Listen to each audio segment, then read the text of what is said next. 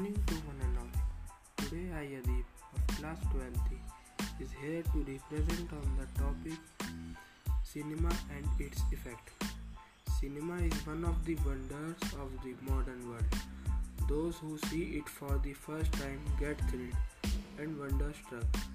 The lifelike representation of people and objects is simply a triumph of science.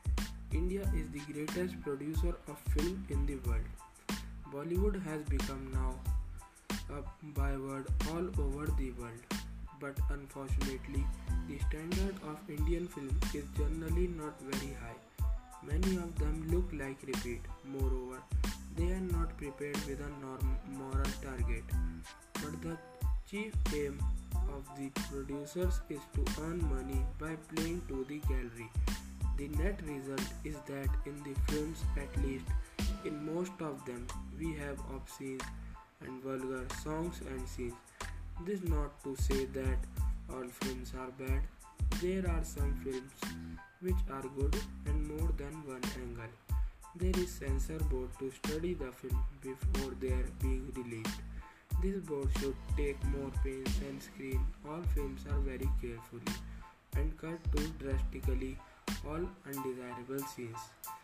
Several problems and evils such as dowry system, drug taking, drinking, smoking, litigation, discrimination against women, Dalit and backward class can be solved to a great extent by showing healthy and well-meaning pictures.